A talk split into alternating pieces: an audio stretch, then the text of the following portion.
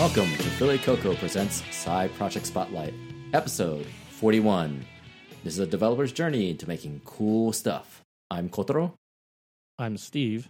And I'm Aaron.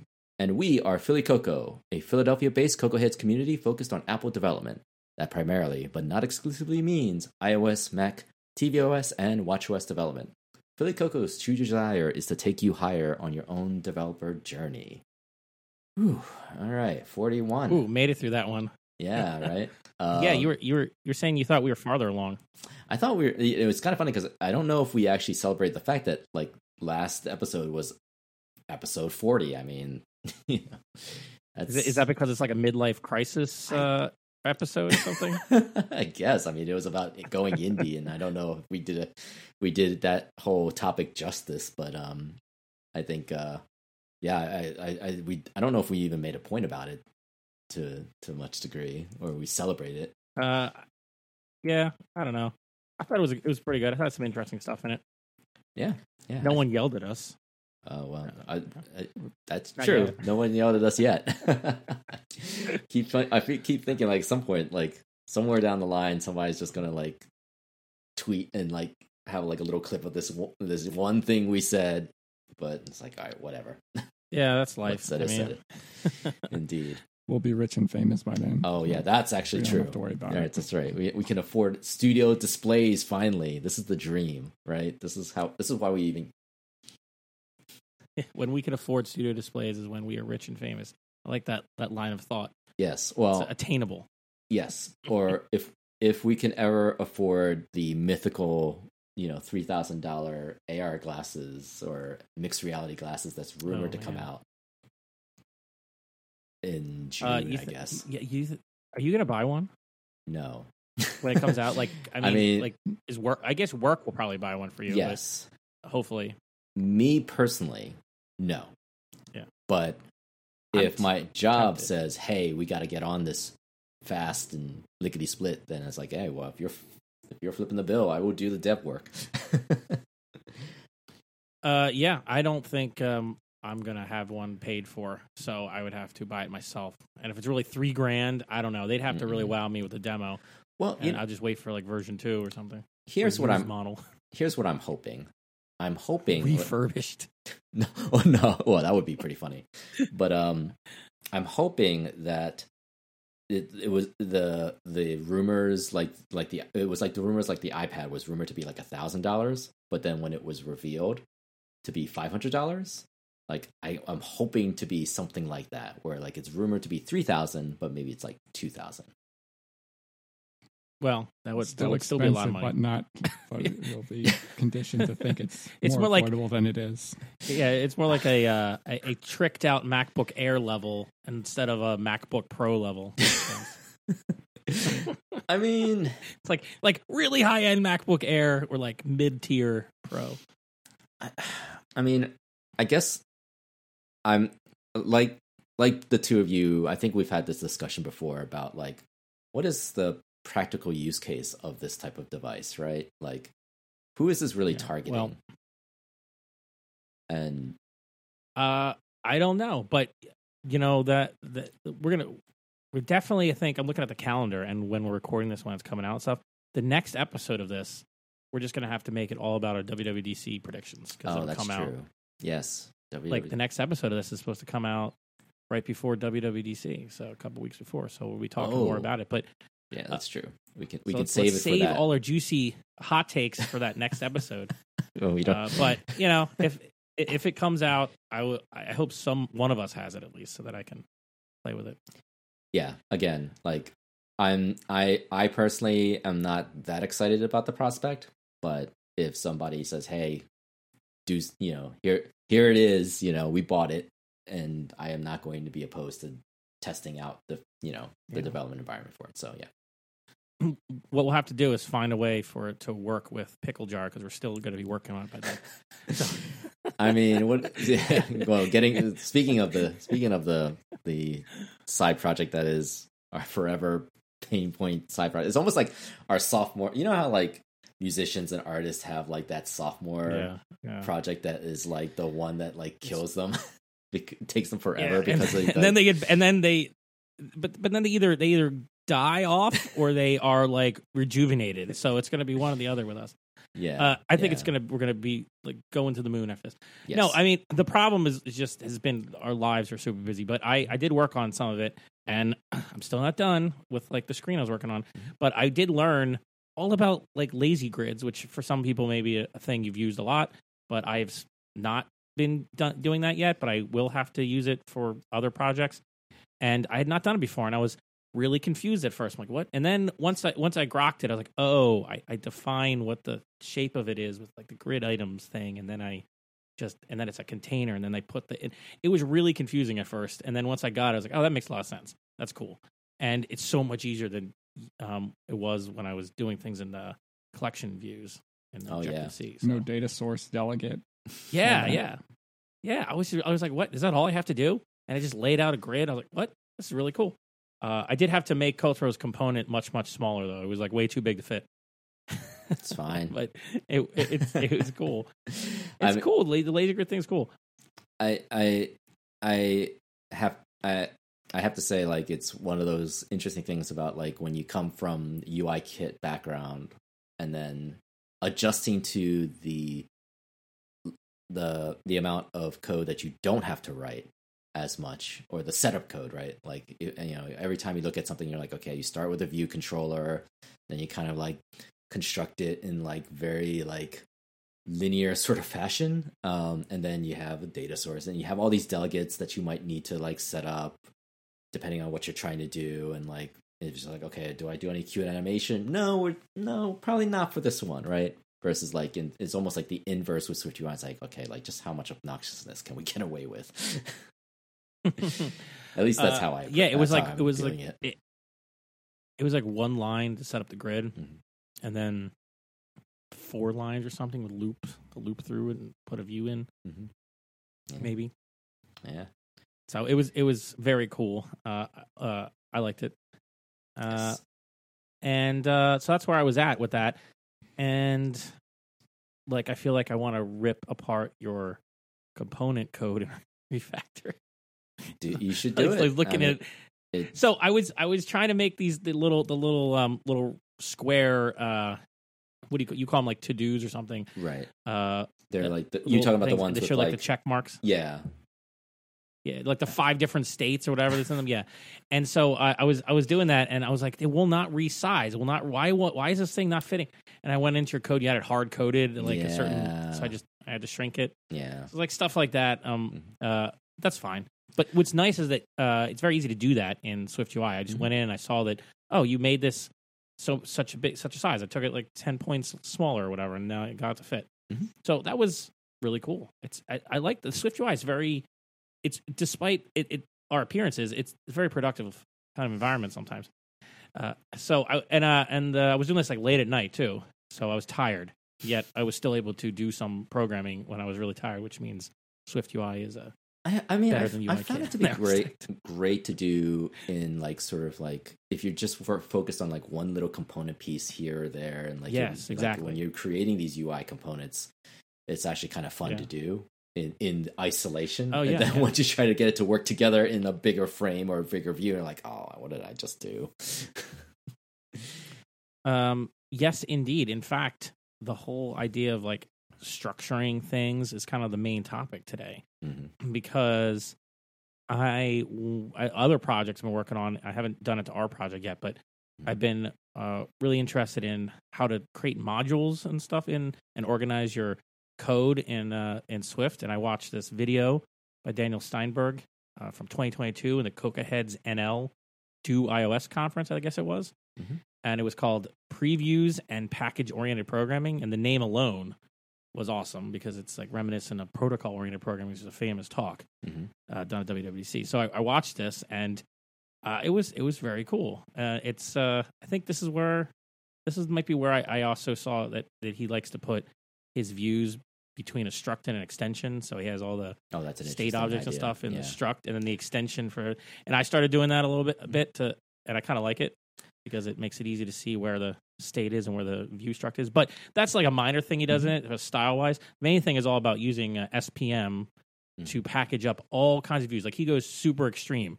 little like little tiny like packages for just small amounts of views. hmm And uh, and he does this because it's he claims it's very easy to do. So I started down this path, and I have some thoughts about this Okay. because I, uh, yeah, because I I come from uh, Objective C land, and I come from like uh, you know C sharp and stuff, and things that where the way you modularize stuff is a little bit different.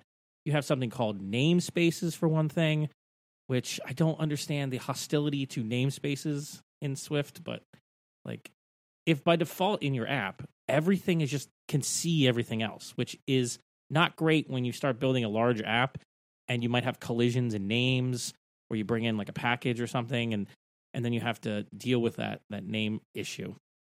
And uh, what's what's nice if you put things into a package or t- I think it's technically into a framework that's in a package, but then you could have to you have to explicitly import it. So you get the benefit of having to declare your dependency at the top of the file, which is something I actually like to do and am used to doing in other languages. Uh, and then the other thing is the the package man doing an SPM itself means you have the explicit uh, de- declaration of other dependencies, like other packages. So if you follow Daniel Steinberg's uh, method, you end up with this kind of chain of dependencies that's kept organized in your package manifest files, which is also how I often have done things in other languages like C sharp with NuGet packages, where I have like, you know, maybe there's like a base package has a lot of common things, and then there's like another thing that uses that, and another thing uses that, or something like that, and it keeps it all organized. So you just have you just hit like you know one button and it just builds your project, downloads all the stuff from it. So, um, so I like it. I've done been doing a little bit at the day job and other projects.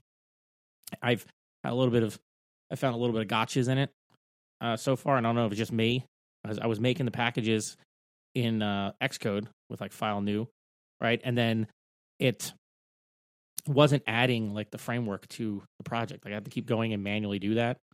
I don't know if that's just like a a common thing, but uh, that was a little bit of wrinkle. Like at first, it wouldn't compile, and Yeah, I have like issues with Swift packages that I've been working on, and it just doesn't seem like it real. If like there's some error, then and then you fix it, then it doesn't seem like it clears it oh as yes, well.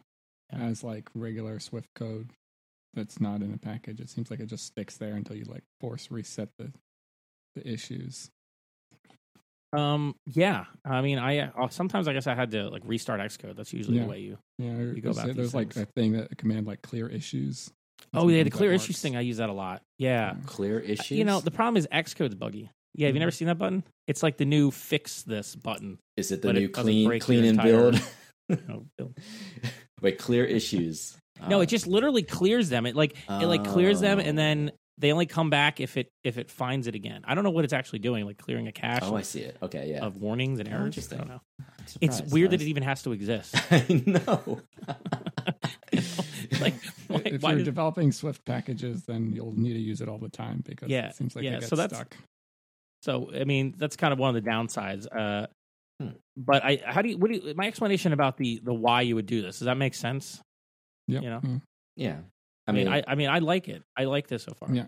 Um, I don't know. I didn't get to watch the video, but um, are you doing like packages with multiple targets or like multiple packages? I am doing multiple packages. Because you can you can define if they're like all your packages, you can like have multiple modules in the same package. Yeah, and uh, Daniel Steinberg mentions that. That's what a lot of people do. He was doing this specifically because he wanted them to be in like small in scope, and so they might end up being like put elsewhere. Like an, uh, they're Yeah, all in the one can move project them elsewhere if you want eventually. Same Yeah, way you yeah, so- refactor your views. So. yeah. So I'm taking the approach of like I have like a foundation package Mhm. that's more like a UI foundation package. So I might rename it or something, but it it has. I'm trying to. I was the original reason I started doing this because I have a. I'm trying to build up a a kind of design language to use. Maybe not even maybe in other apps in the future, but definitely in the one I'm building now.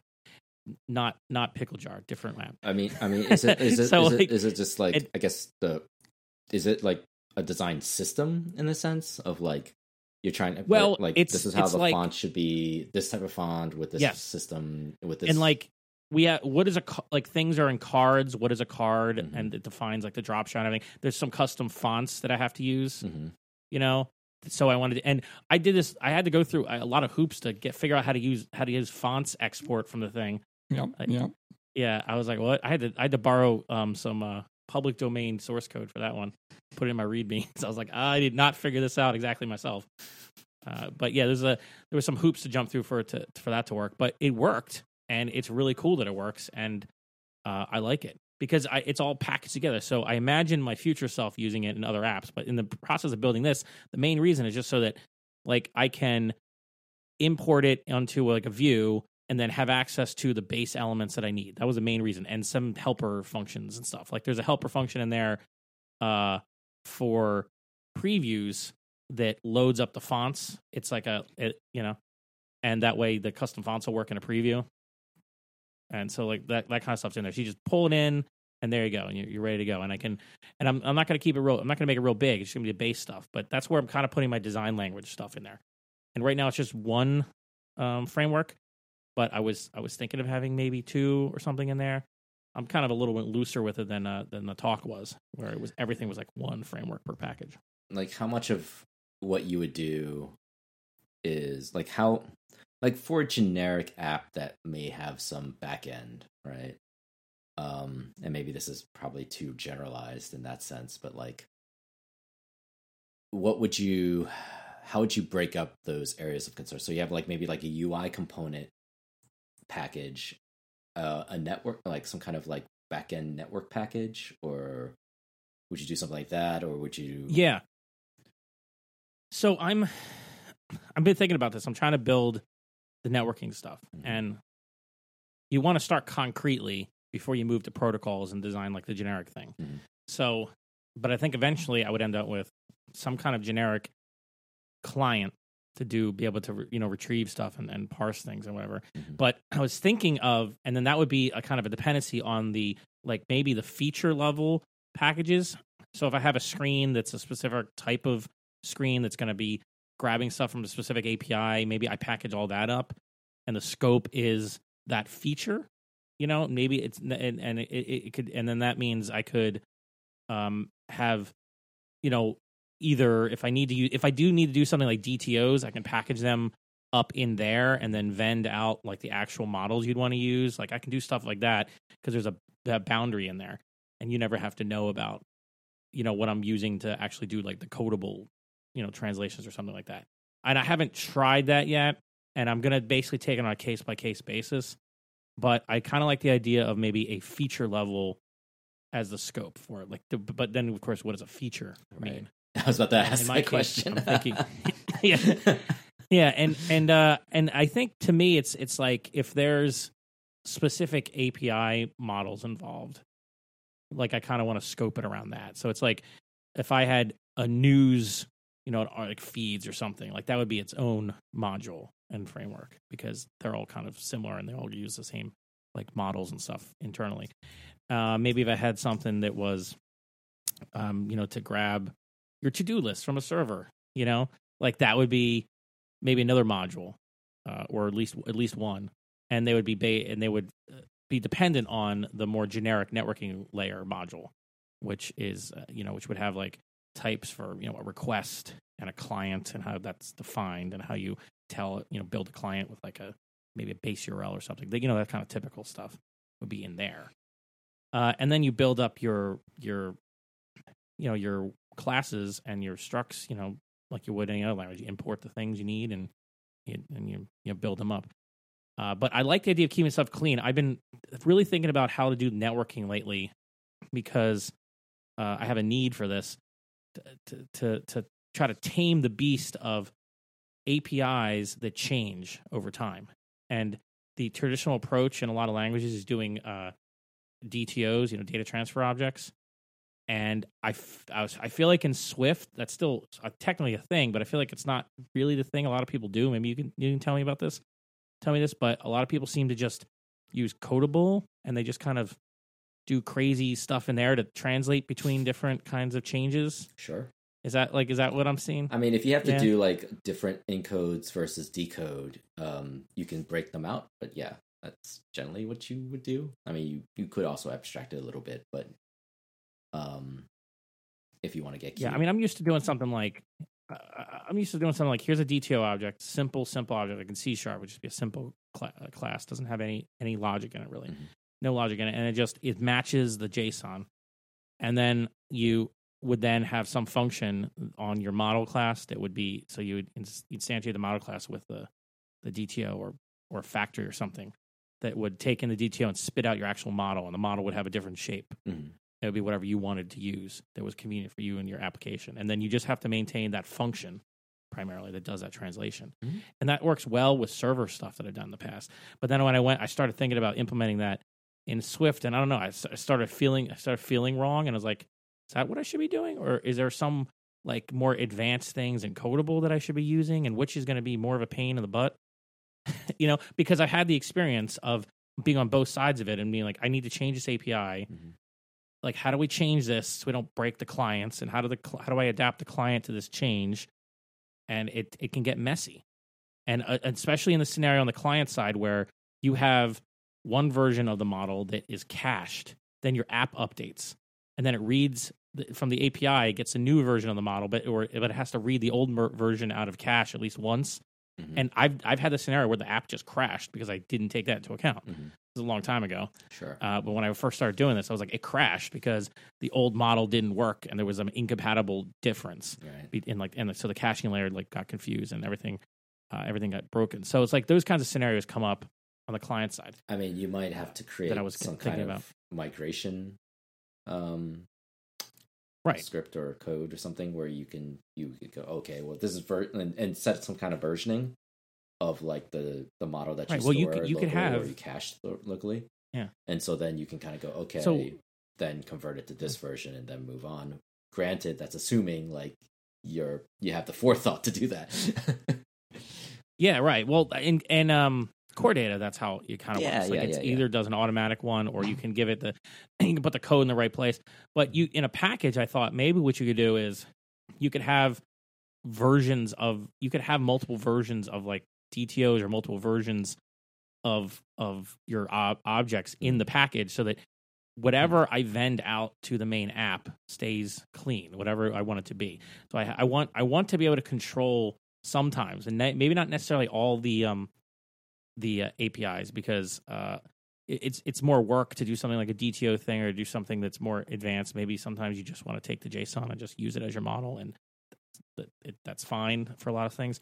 I'm not like um, religious about it, but there are times where I know for a fact that like I've had problems with this API in the before. Mm. It changes a lot, Mhm. and people have different things they want it they want to add on it. And what happens is it just ends up with all these like ridiculous JSON properties on it because we have to be backwards compatible and stuff. so you can And, uh, do yeah, so. I mean, it, it- this is a really dumbed down explanation, and obviously doesn't take into That's, account. that's how we roll here.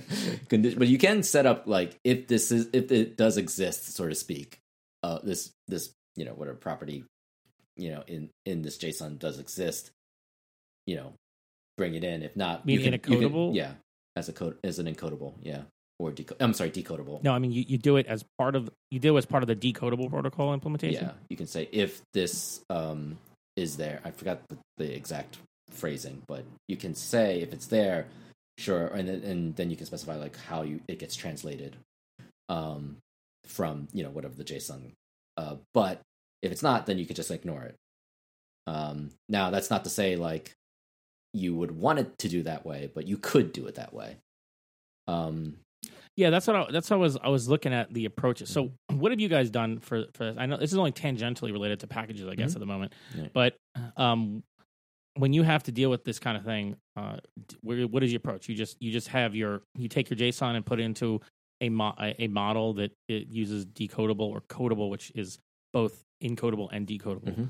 Uh, you just put into that, and then you just use at the time you're doing the, the JSON to model processing through Codable. Is that where you just you handle your logic for changes between versions to handle the, the two different versions or something, so or do you have different models entirely that you? Yeah, it's kind of funny. Um, it's not necessarily like this is when I was using when I had to do one way where I had to sort of bring down. So when I was working on dividend calc, I used a lot of um, decode just decodable because there was only like a subset of stuff that I wanted, but the um, the IEX Cloud JSON that came down, which is the service I use to bring down um, the the quotes and the and the the stock data. Um, sometimes there have um, they the the JSON per usual is very flaky, so sometimes there'd be like nil values in that space uh, that you had to account for. Um, and and because it was like you know the, these people were pretty much the hardcore like you know uh, break things and you know move fast and break things type. Um, you know, you can never be sure. So like, it's your problem. yeah, yeah. It's, you can never be entirely sure if it was going to be there when it was going to come down or when you would expect it to come down. Um, so there was a lot of like, okay, like Decodable was great for just and then specifying like if it's there, great, bring it in. If not, um, uh, just ignore it. But then when I encode it, and the reason why I would encode it would be to save it as a cache. I'd be a little, I can be a little more like strict about like, okay, like this is the style, and I want to enforce these things um, my own way, or I want to save a date in a certain format. Then I would save it Okay. I would I would encode it differently. Um and Right. It would be you know, it would be the same but different in terms of like I would be able to enforce certain requirements when I save the the when I would encode it to save it as a local cache. And then when I when it comes back it it decodes the same way but it wouldn't necessarily it would be a little clean I wouldn't it would be a little cleaner for me Right. So like uh you would update your app when I with a change Mhm. and then the old cache version would still work. yeah yeah uh, because it didn't change that much properly. to be fair, it didn't change Okay, yeah. that much. The the it, it- and so I never really had to worry about that. But if I had to worry about that, I I would look for like a version in the JSON. Now, if they don't have, if I don't remember them not having it, but uh, it wouldn't surprise me if like So- you had that issue. so we're talking about like like when you're talking about APIs, Mhm. you have like the API contract. If you're talking about like a REST API, anyway, Yeah, have yeah. like the API contract, which is like the endpoints, Mhm. And then there's also the data structure. And technically, they're different, and they can be versioned differently. A lot of Mhm. times, APIs will just version in the URL, which kind of conflates the two, but it's simpler and very common to do. And and uh, and it's not. I don't have anything against doing that. It's just uh, you can end up having um, you know if you change things a lot on different endpoints, it can be weird.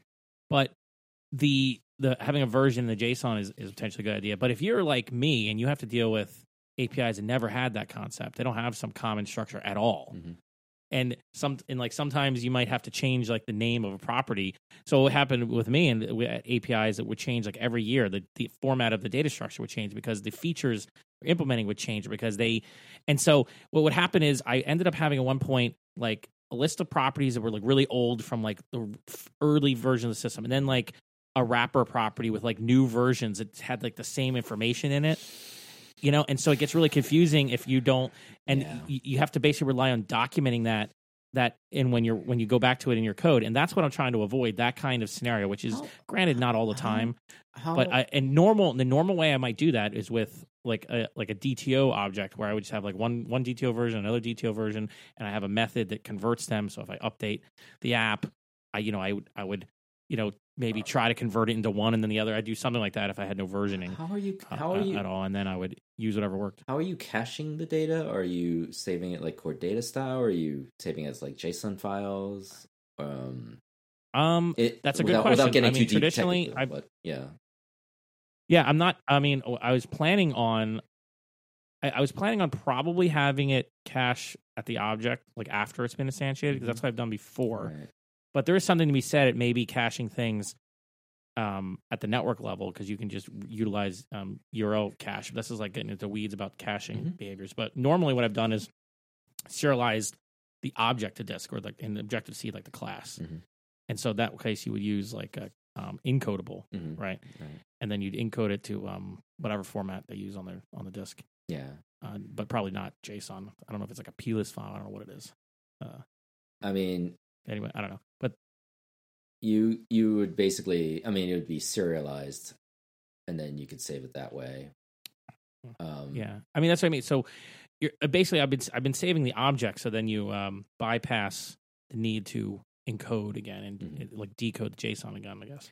right. So it's right. like a different level level of the stack. It's the highest level, I guess it's and you just grab it directly. yeah, it's kind of one of those things where you know because the at least with dividend calc because it was such a like um the only reason why I cached in the first place was to be able to provide something when the when the user opened up the app and maybe that the network wasn't fast. It, there was never really a problem with network thing, but like just put something there because like it they already knew what there was before and this provides context of like what it was when they last left the app. Boom, here's the updated data. You kind of see it updated in real time. Um but I think if the problem was like if you updated the app right and you're pointing to new API, I'd almost be inclined to just wipe out the cache and be like, okay, download again. Like if I knew if there was a way to like identify like like okay like i don't care like if i don't care about my cache basically. And that's in this in this scenario i probably would have done something like that where like i don't care about my cache. If i know like this is a new brand brand new app wipe out my thing start fresh I guess what I'm. uh, I guess one one approach to take is to package that stuff, all, all this logic up, Yeah. so that it's hidden from view, and you can have a little. You can unit test. One of the things we didn't talk about yet about doing things in SPMs Mhm. is the ease at which every every SPM package gets its own unit test. So you have something complicated like an API, you you and you're scoping around that API interaction. Now you can write a bunch of tests for it, and so when you update it, you can then have those tests run, and you can reliably test your translation mechanism, whatever it is, whatever you're doing, your your encodable stuff, your DTO stuff, whatever. You can have all that in the package, and then the whatever you vend out is is clean, and you you you can have a way of reliably running unit tests against uh, against this stuff as it changes, which is I also found really nice.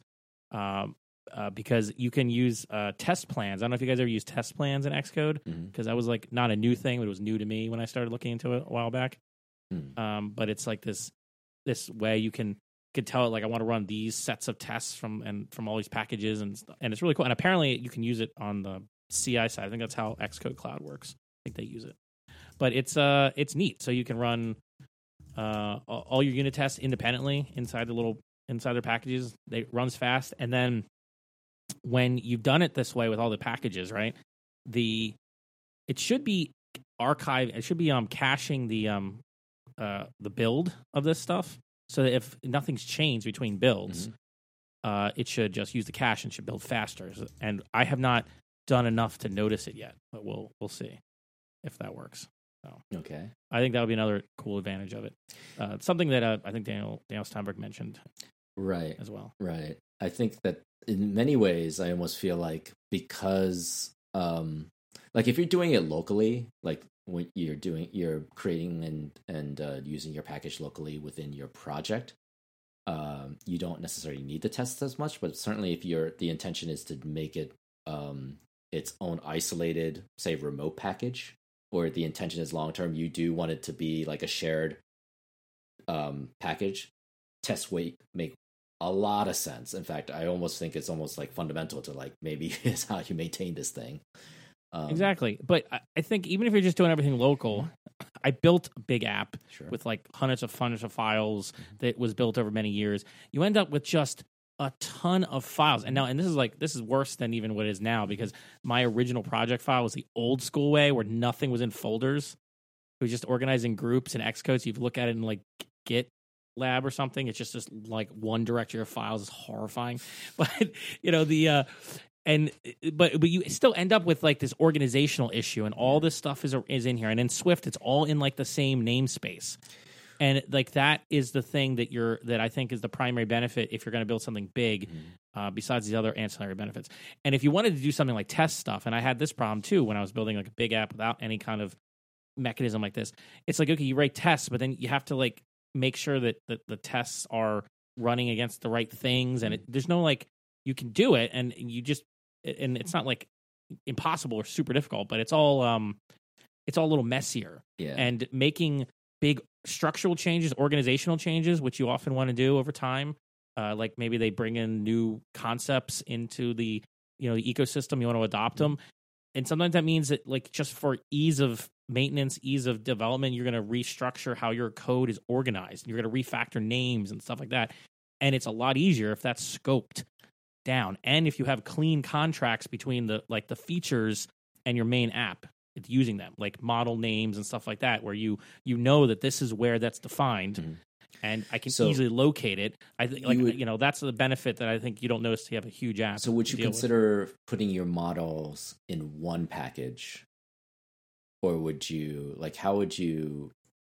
Is that a Yeah, you could do that. Yeah, and then That- and then have a dependency on the model of say like a network um a network uh packet um package for lack of a better word um that re- that has a dependency on those models so you sort of add this sort of um relationship if you will yeah. If you're doing like a like a like an onion type system or hexagonal system, you know, like your model Yeah, layer is in the middle, and you know you want you want your dependencies to point in one direction. Mhm.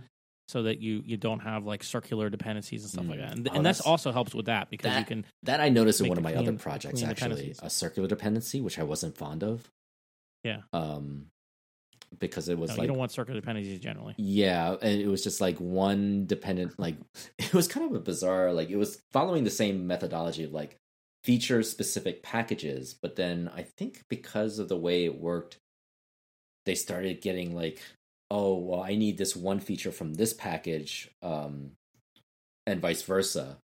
And so it just became this like they they I I wonder if it it scares me a little bit in that context of like I don't want it to be something like where I can't like they're so interdependent that you can't separate the two, right?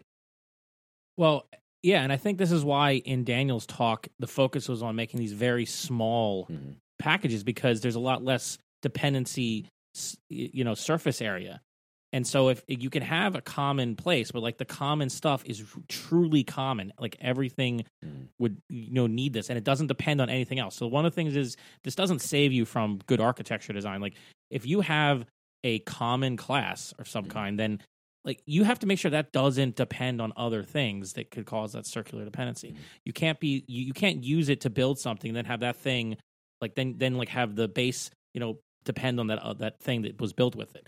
So, uh, but by making them small, it's a lot harder to have that kind of scenario. You can you you can you know I I think anyway, it's at least easier to deal with it if it happens because it's a smaller amount of code you have to deal with and figure out what's going on. Mhm. Uh, basically, in general, making things small, small functions, small views, small packages is usually easier to manage. And I think the the, the idea of doing like one framework or s- a f- only a few frameworks per package, it just gives you more flexibility for spinning them out if you want to. Mhm. But there's no reason why you can't just put all the frameworks in one package Mhm. if you really if you want to. I don't know if there's much of a downside to it. I don't know about the cat how the caching works with that versus multiple ones, but it's so easy to make a Swift package module that I mean, you get the benefit of being able to explicitly declare all the you know, an easy way all the dependencies for it Mhm. And like the targets for it and um and resources. That's something that I use to get do fonts in there and you can have like resources that are bundled up. So I really like that. Uh, otherwise you're just sitting in folders in your project and it's only organized that way and it's not it's not really uh the compiler cannot in any way enforce that coupling like especially something like you have images maybe you have an asset catalog that's for a particular feature Mhm. like maybe you're you know you're maybe you're building an app for your your kids you know baseball team and you need to have a you know assets for all the kids pictures So- or something you put them all in the one module instead of all in a directory it's a Right. terrible example but it's off the top of my head so don't get mad because I have a silly question in that regard, right? Like if I have uh okay, I, I as a silly person have a question in regard to resources.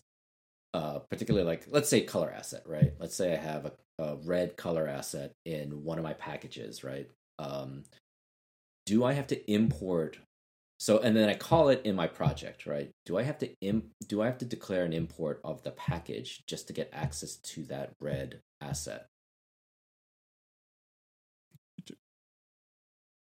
Depends on whether you're like accessing it like directly from the assets Right. So like let's say if I have an have a, color asset called to access it. um brand red, right? Or I don't know, yeah. Um theme red or something like that, right? Versus theme blue. Uh in another asset in another package. Um but then I say, okay, image, um, color. So when I open up the project and I go color, quote, theme blue, I'd still have to ask. I'd still have to like do the import. There's no like obvious way that that that name exists unless I import that package, right? Is that associated with that color in the asset folder?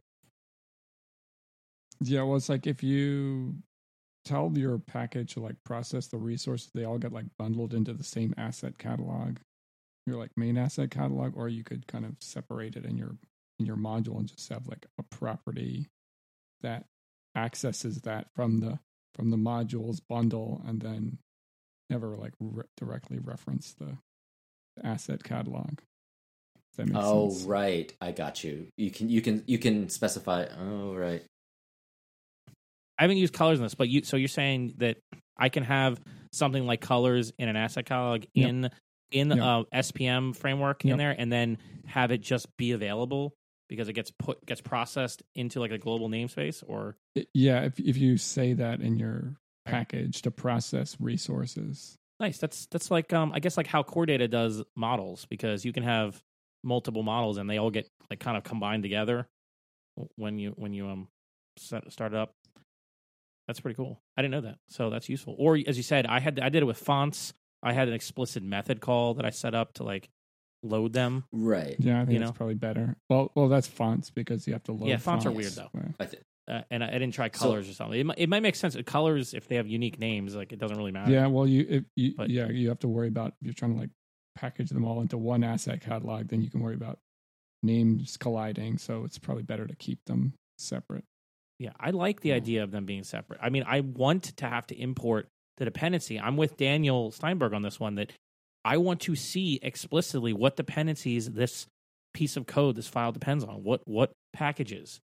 I don't want it to just be.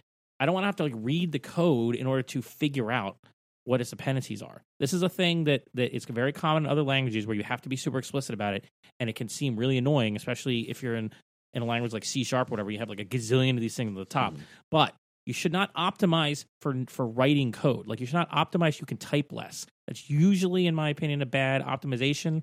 I've heard other people say this too. Uh, but what you want is to optimize for reading the code later. That's for future Steve, future Kotaro, future Aaron. Like what you know, like when you read this five years from now, and you're like, "What in the holy hell is this object?" Oh, it comes from this package. Here it is. Here's all the packages that this thing relies on. I can. It's got to be in one of these. And and yeah, you can use IDE um, features for this too.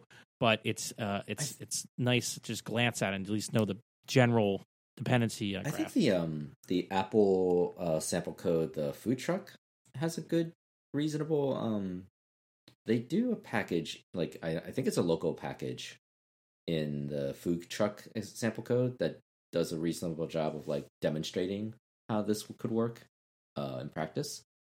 Um, so I thought, oh, okay, like that's not that's interesting. And- the other like cross benefit of the package idea is that they're a little more extension friendly. I think, right, and for specifically around widgets or that kind of stuff. So to be able to share that component and and all those that the the assets and the and the the art and that kind of stuff with the extensions and the widgets particularly like that's actually quite nice um when i remembered is that a that's a framework? It's not doesn't it need to be in a package or does it? um Because I don't I don't think it need I don't think I mean what what I'm talking about is putting things in SPMs, but it doesn't like the SPM is just containing the frameworks that it uses. It's not like the actual dependency is the framework, right? It's inside. Yeah, It's yeah, yeah, yeah, yeah, wrapping yeah. it up and So- and declaring you know metadata and Right. stuff. So um so that's cool. But yeah, you could but if you do it as SPMs, you just get the added benefit of Mhm. being able to have it somewhere else. Yeah.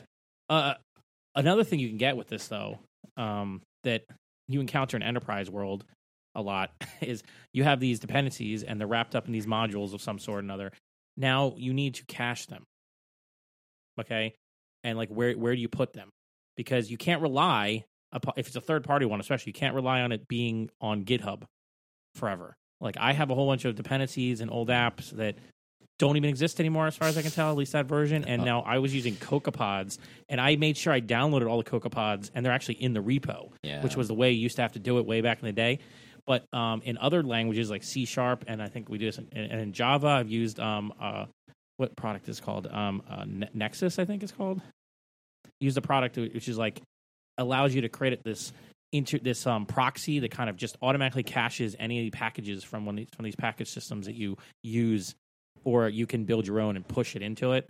So I've done that a lot. So I made like these NuGet packages. There was one time where we had this big, like years ago, I had this big monolithic app with a bunch of features and stuff in it, and I broke it up into packages like we're talking about here in Swift. You know, we had packages that did like like networking and authentication and stuff, and they had different dependencies between each other. And I, I broke it up, I packaged them up. You know, this code was already pretty well organized. I packaged it up and I uploaded it to this cache server essentially. So then every project that depended on it, we could define the dependency in uh like in this case with a NuGet file, and we could delete the specific explicit references. This is a kind of a C sharp thing where in you had to like have like the DLLs there and you had to basically say, you know, this is use this DLL and whatever. It can cause a lot of problems. It can cause problems. But doing it this way meant we had this little text file and it said these are the dependencies, these are specific versions of it. And it would go out to our own server and download them. And if some of them depended on publicly accessible, you know, appropriate code, like from Microsoft or something, some package, then it would also cache that. And then in the future, if any of that stuff went away uh, in its source, we would still have it. And we'd have different versions of it because every time we would do a new version, we would update it in the, on the server. So uh, I don't know what I think you can do that with um, Swift stuff, um, but I haven't I haven't looked at it You could, I guess. yet. You should it- be able to. It's it just a depends on like like I think about it as like a very smart thing to do if you have if you ever do any public or private, but like particularly public type of um packages. Um probably especially if you're doing if you if there's a strong dependency on it, you probably should just fork it and just keep it up the So you're talking like in GitHub in GitHub. Well, I, I mean just in terms of like if or Git. or or uh, it get uh, I should say like any publicly available Git. Like I've had projects that I've worked on contracts that later on, like I like the contract is done and I moved on and I come back. They're like, hey, can you fix this problem because we we're you know we're we want a new build out and uh, you know I want to make sure they're okay. So I do my best, but then I realized, Yeah. oh, this thing doesn't exist anymore. The original author got rid of it for whatever reason, so I had to like Yeah. thankfully find a forked version of it somewhere else but it was like oh geez that was like like that reminded me like oh i should just make my own version like fork that version and then keep that around just in case Yeah. i ever need it again So for for SPMs, what do you do? Uh, if it's a public one on GitHub, you're just making a fork of it. What if it's something that you are only going to use internally, if, I, or if i'm just you need to cache it company way, company appropriately way? Do you have like, is there, can it, are, is there like a, n- uh, a server that everybody uses for this or a method? Because I don't even, is there even like an index for, for Swift? There's like a, that unofficial, is that like an unofficial official there thing? is unofficial official one called swift package index Yeah. which is actually pretty Yeah, nice Like who, um it's done it's still community. yes yes it's not like an official official It's, but it's not what i would call like a uh, cache uh version of it like if No, no, it's not Yeah. a cache. I'm saying like that's the index. And so the way the, the, these things work is they, they usually they have to grab an Mhm. index of all this stuff is how I've seen it work with like NuGet, and then um, it, it uses that to figure out where the original sources were. But but I'm I'm saying like uh, w- what do people do now? What do you do to to make sure uh, besides forking it? If you can't do that Mhm.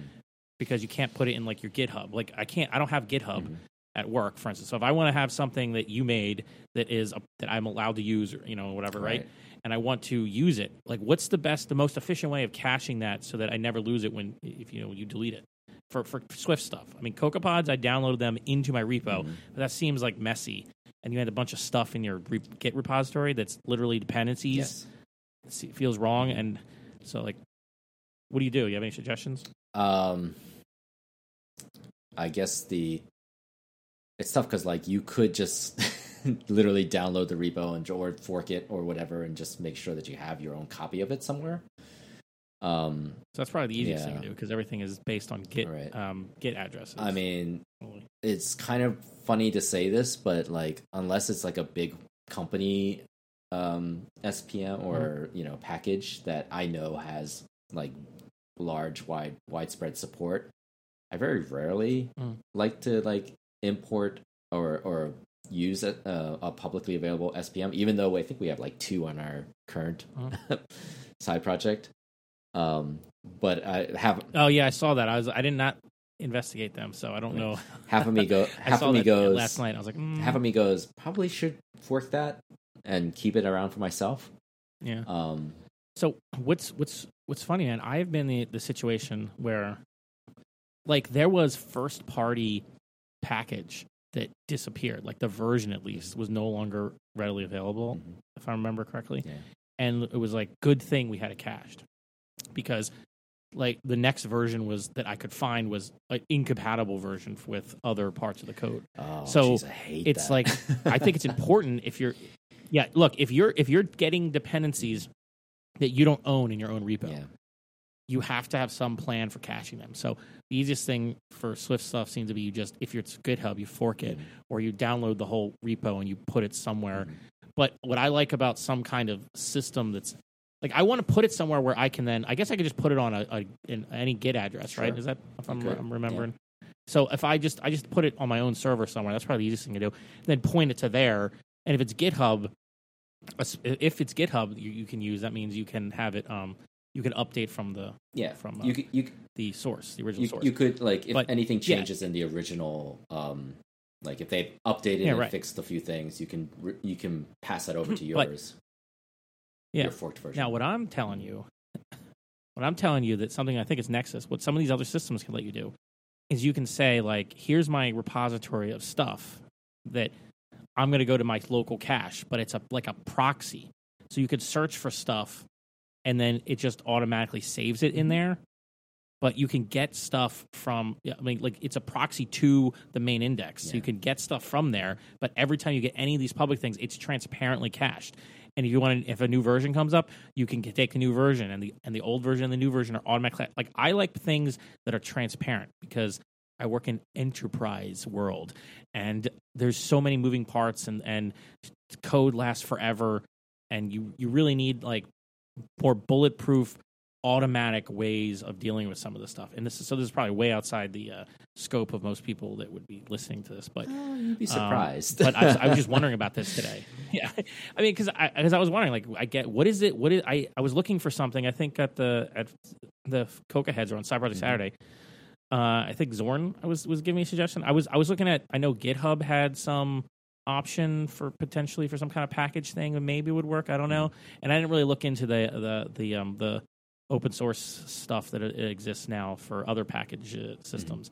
Um, I so I don't know how how well any of it works, but I think it all. If I remember, remember correctly, I think all this stuff tends to rely on an index. That's why I was asking if there is a uh, there's like an actual public index of all SPMs. it's not like if you go to like cocoapods.org they have you can do a search and you can find you know a, pretty much a good chunk of them i think you can kind of do that with the swift package but that's community driven that's not even like a particularly well i wouldn't say well run but like you would like it's not as if it's a very well known or or well utilized um, website uh, but Is um does Xcode search it don't, by default? xcode has a search right but it's not yeah, I know. Where is it looking?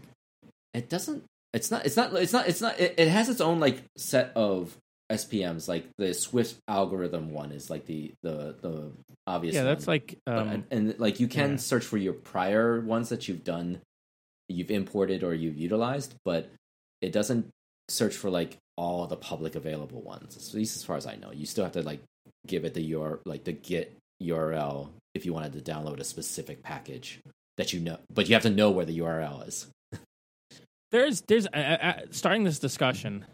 I thought, well, we talk about maybe the why and the how, and look, it, we we've we've covered a lot of stuff related to dependency management and and all around the just starting to talk about packages. It's it's pretty impressive. Like I, I when I when SPMs became available, and I know people are like, well, we already have CocoaPod or something, but I thought it was a big deal Mhm.